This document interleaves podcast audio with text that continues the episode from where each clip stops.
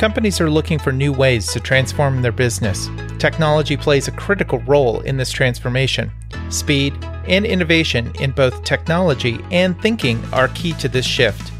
Hello, and welcome to the CXO in the Know podcast, where I take a provocative but pragmatic look at the intersection of business and technology through the lens of leading CXO executives.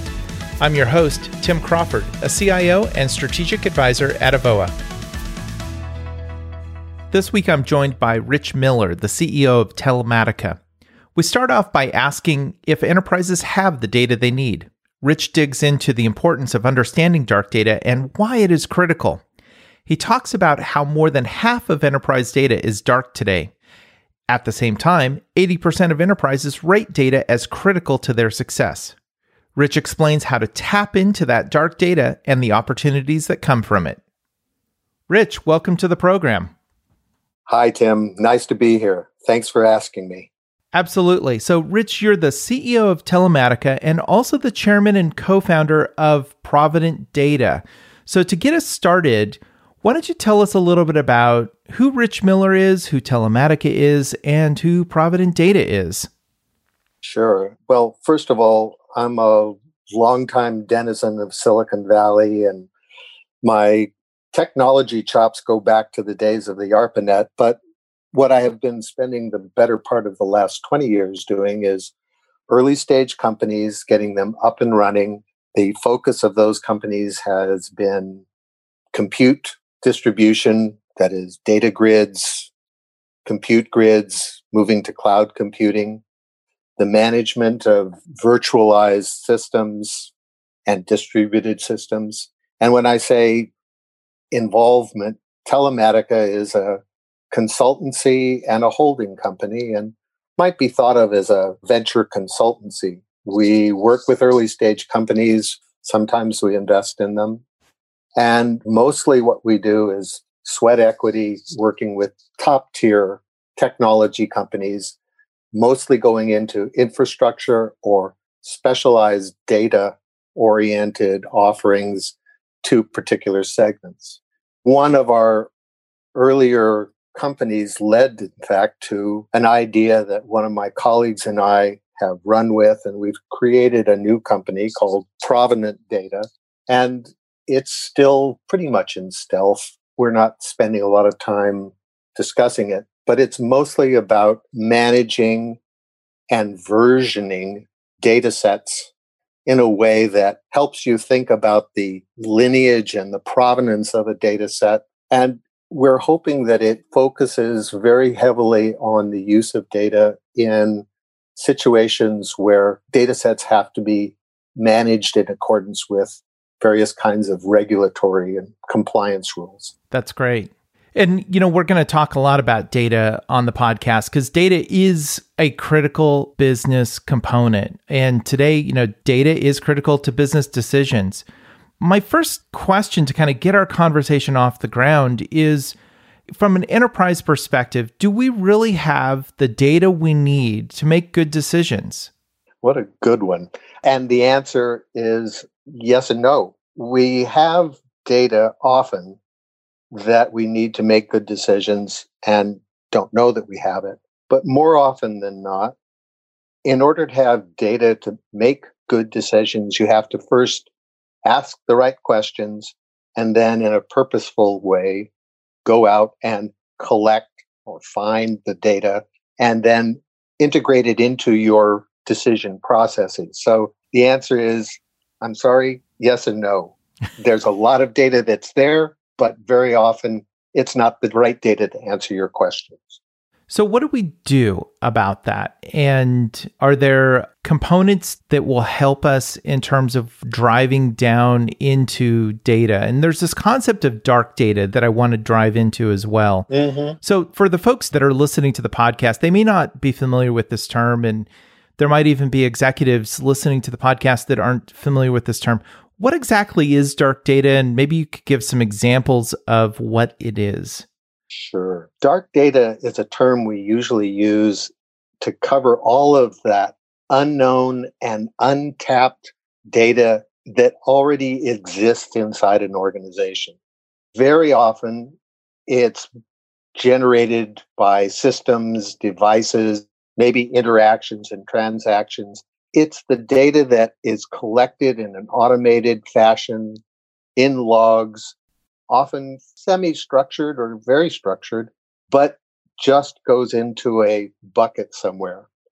There's another aspect of dark data, and that is data that is being developed and used by individuals as part of their job, but never is actually collected and organized and curated. Think of all of the spreadsheets that you have on your computer, all of the versions of the same spreadsheet that you try to go back to later on and figure out which is the authoritative one. There's a lot of dark data in there as well. So it's easier than ever to collect the data right now without a specific purpose or with a purpose, but it just falls into a bucket somewhere and you think, I'm done with it. It'll be there when I need it later. So is dark data maybe categorized into two spaces data that you might be otherwise capturing but not necessarily using or know exists, and maybe data that I, as an individual, you know, Tim Crawford is using, but Rich Miller doesn't even know that Tim Crawford has created this data or metadata, and Rich Miller therefore doesn't have access to that data. Is that a way to kind of think about it? Yes, that's a very good observation, Tim.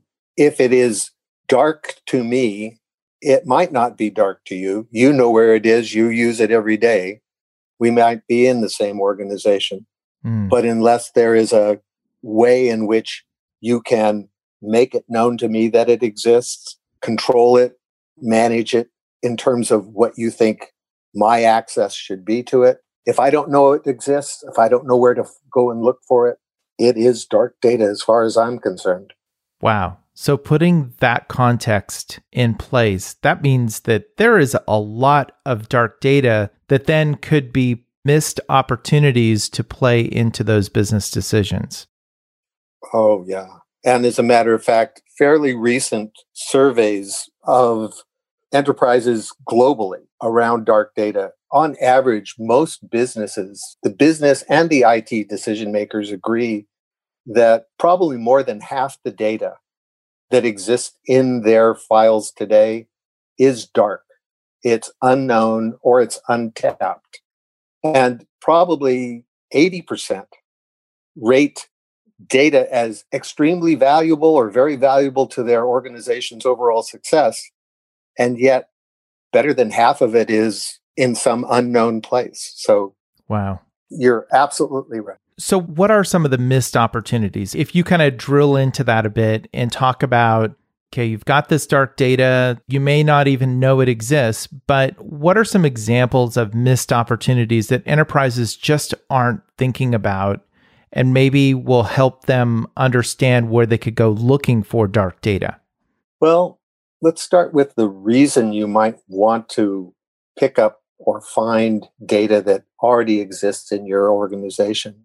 And at the end of the day, what you're looking to do is figure out in a methodical, efficient way how to use that data and monetize that data. And when I say monetize, I mean how can you utilize that data in a fashion that either reduces your costs, improves some other metric of performance, like latency or time to a decision or the speed with which transactions are done.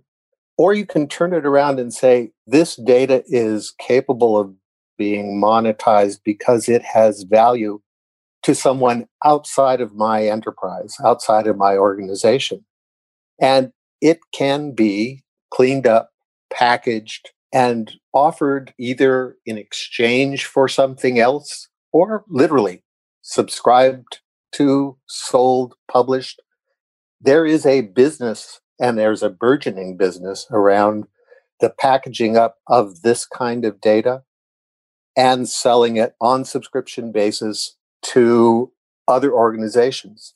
The financial community in particular is going completely crazy around what's known as alternate data or alternative data as a means of taking data that wasn't immediately designed to help them make a business decision or a financial decision, but it adds enough extra information to their decision that they can do better than the next guy. In the medical and life sciences, they don't call it alternative data, they call it real world data or real world evidence. There's an enormous amount of data in the medical insurance community that actually can be used to determine the efficacy of pharmaceuticals that are medical processes that have already been put in the market and need to be compared with their competitors or improved. So there is data living in many enterprises that is capable of being monetized. I would even go so far as to say there are places where some of those spreadsheets we were just talking about could be packaged up on a regular basis and monetized for the outside world. So there's the internal use of the data and the monetization there. And there's this kind of external monetization, turning data into an actual product or revenue generation. That's a fascinating concept to me because in conversations that I have, and if I think back to my experience leading IT organizations, you know, the focus is internally. How do we use data internally for our own purposes, our own products, our own services? But what you're suggesting is yes, do that. But there's also an opportunity to potentially use data for external purposes as well. And I think that's just a fascinating opportunity that maybe folks just aren't thinking as much about, but yet could be a pretty significant financial opportunity. It is increasingly a really incredible business, Tim. It has gotten to the point now where probably five years ago, the whole industry of selling data, kind of the way I've just described it, was maybe a three to five billion dollar a year business and was pretty much limited to big data oriented companies like the Thomson Reuters and Bloomberg's and so forth. Sure increasingly that has become a place where other companies where their primary business is not data but they have found that they are generating data that is of value can be put into data markets sold through data brokers of various kinds and there are projections of that market being well over $25 billion annually. Wow. Within the next three years. Wow.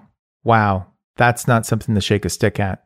So, when you talk about that data that is being packaged up and potentially sold, you're not talking about competitive data, right? Or are you?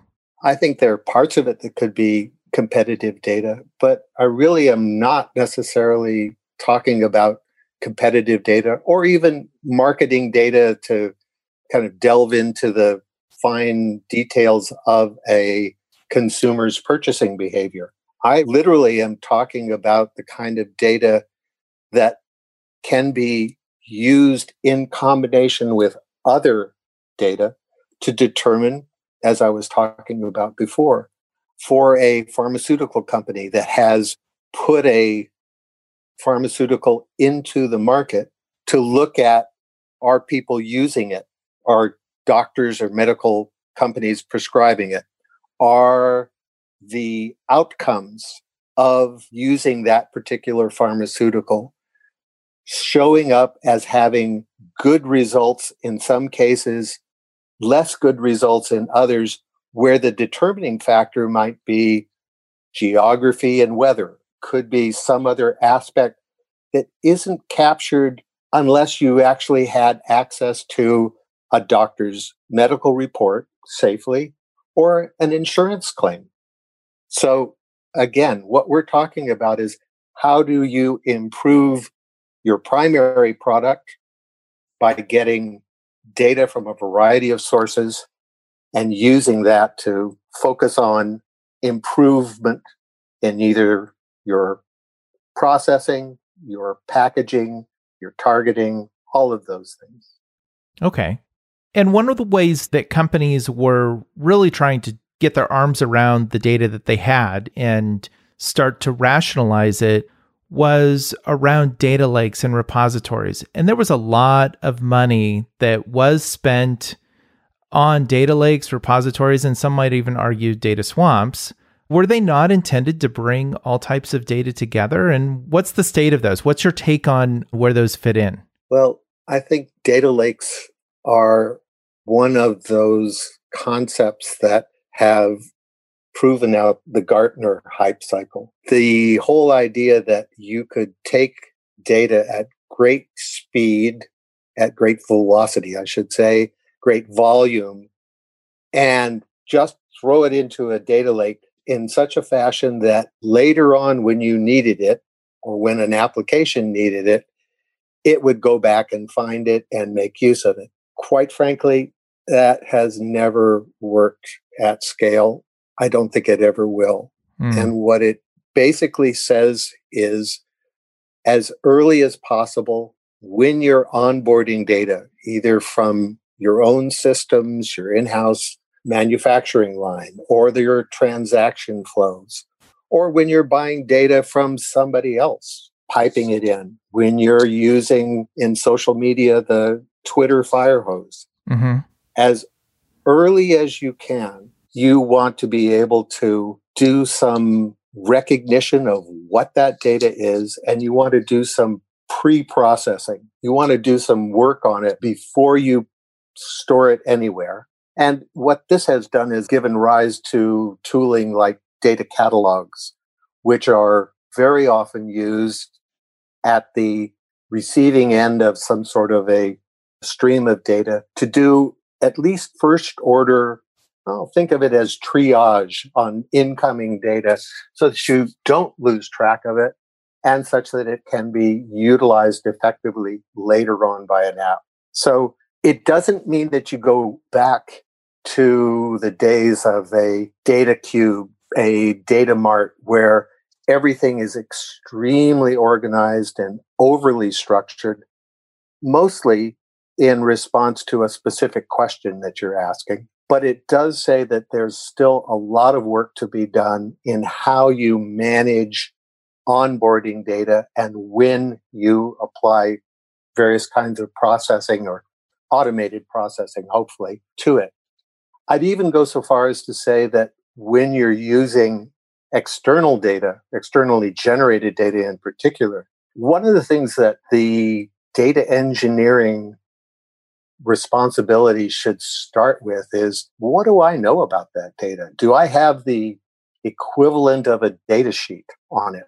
I would venture to guess that any enterprise that's in the business of building physical machinery before they purchase a box car full of nuts and bolts has a data sheet on all the different sizes, the composition of the metal that's being used in those nuts and bolts because it's important for them to know they're using the right supplies, They've got the right ingredients mm-hmm. for whatever it is they're manufacturing. And so it's not unusual for an electronics manufacturer, for example, to send you in advance of a purchase. Here's the data sheet. Here's what you're getting. Here's the composition of it. Here are the inputs. Here are the outputs. Here is the performance tests on it. And here's my estimate on the number of dead on arrival piece parts. Mm-hmm. Those are the same kind of things that you would want to have when you're buying data from some other source.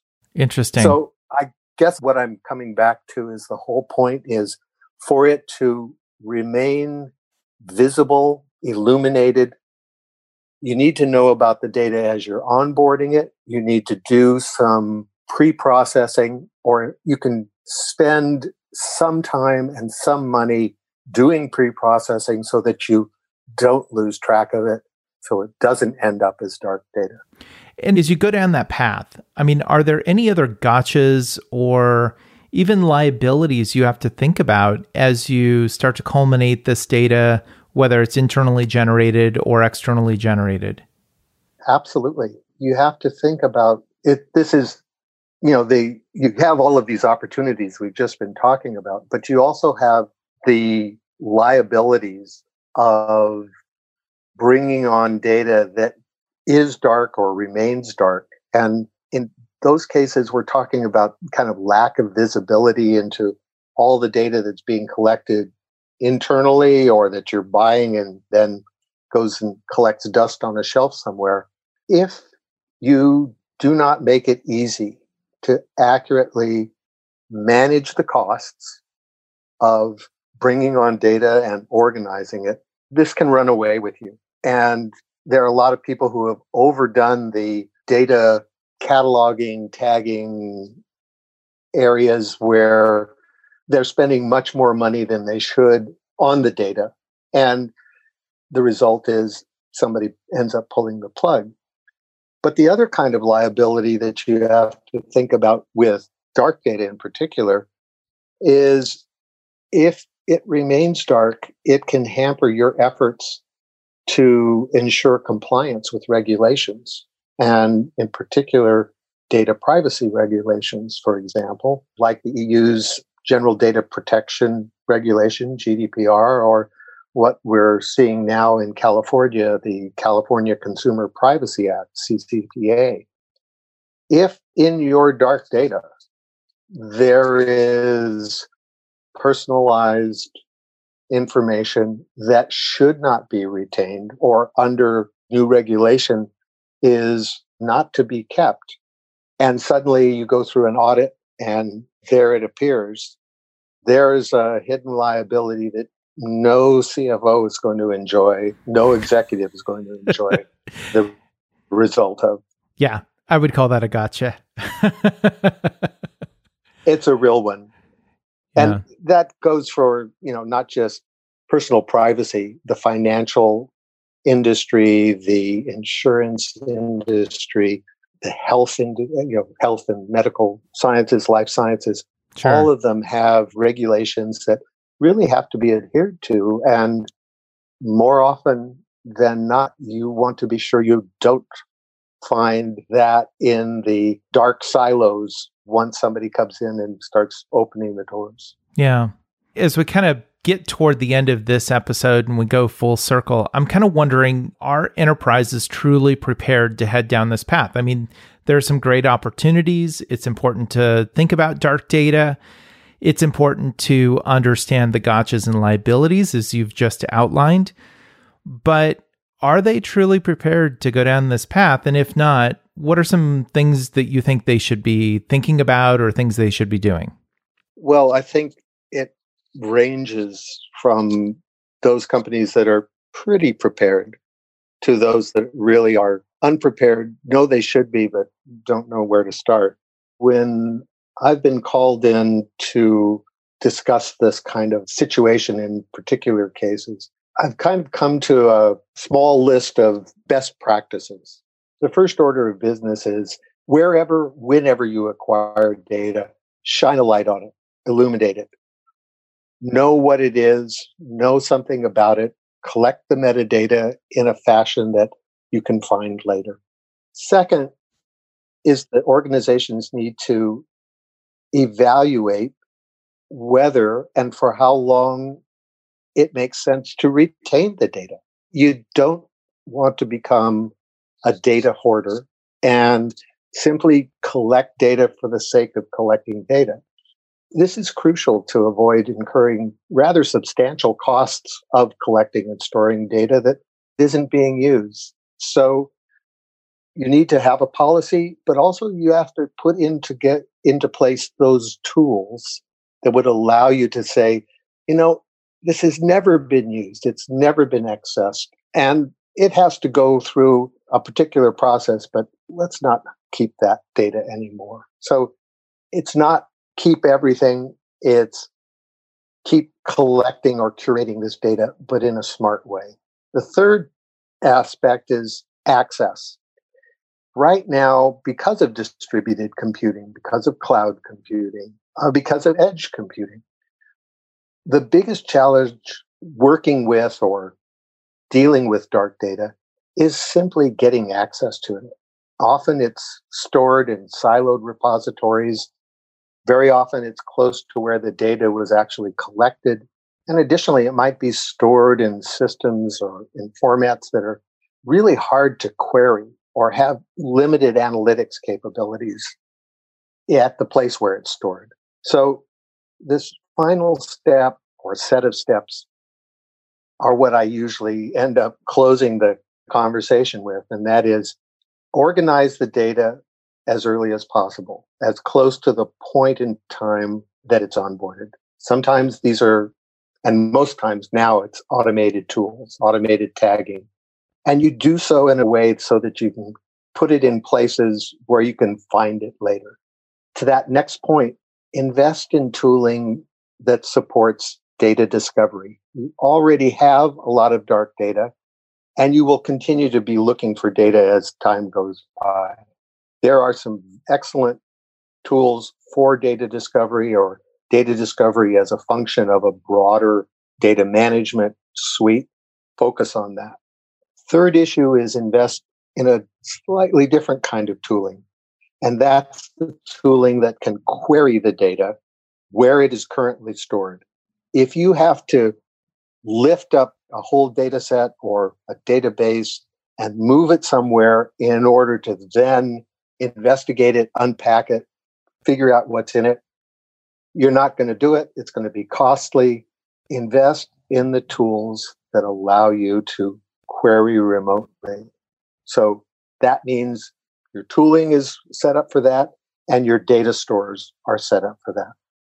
And then finally, you want to think about centralization of data storage, but you want to think of it as logical centralization, not necessarily physical centralization. What do I mean by that?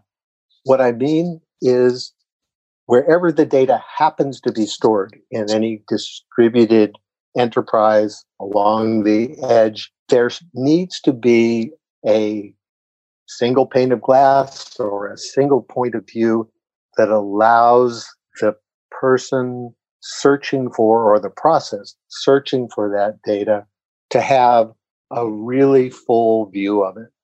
That's logical centralization. It doesn't necessarily mean anything about where you physically locate the data. It's not your new Those data are, warehouse. no, it is not, Tim. Yeah that's a great place to end. We're going to have to end it right there. But, Rich, thanks so much for sharing your expertise in data. I've known you for a number of years. You've always been a great advisor to me, and I look forward to continuing the conversation with you. It's been a pleasure, and I'm looking forward to having more of the conversations. For more information on the CXO in the Know podcast, visit us online at cxointheknow.com. You can also find us on Apple Podcasts or wherever you listen to your podcasts. Please subscribe and thank you for listening.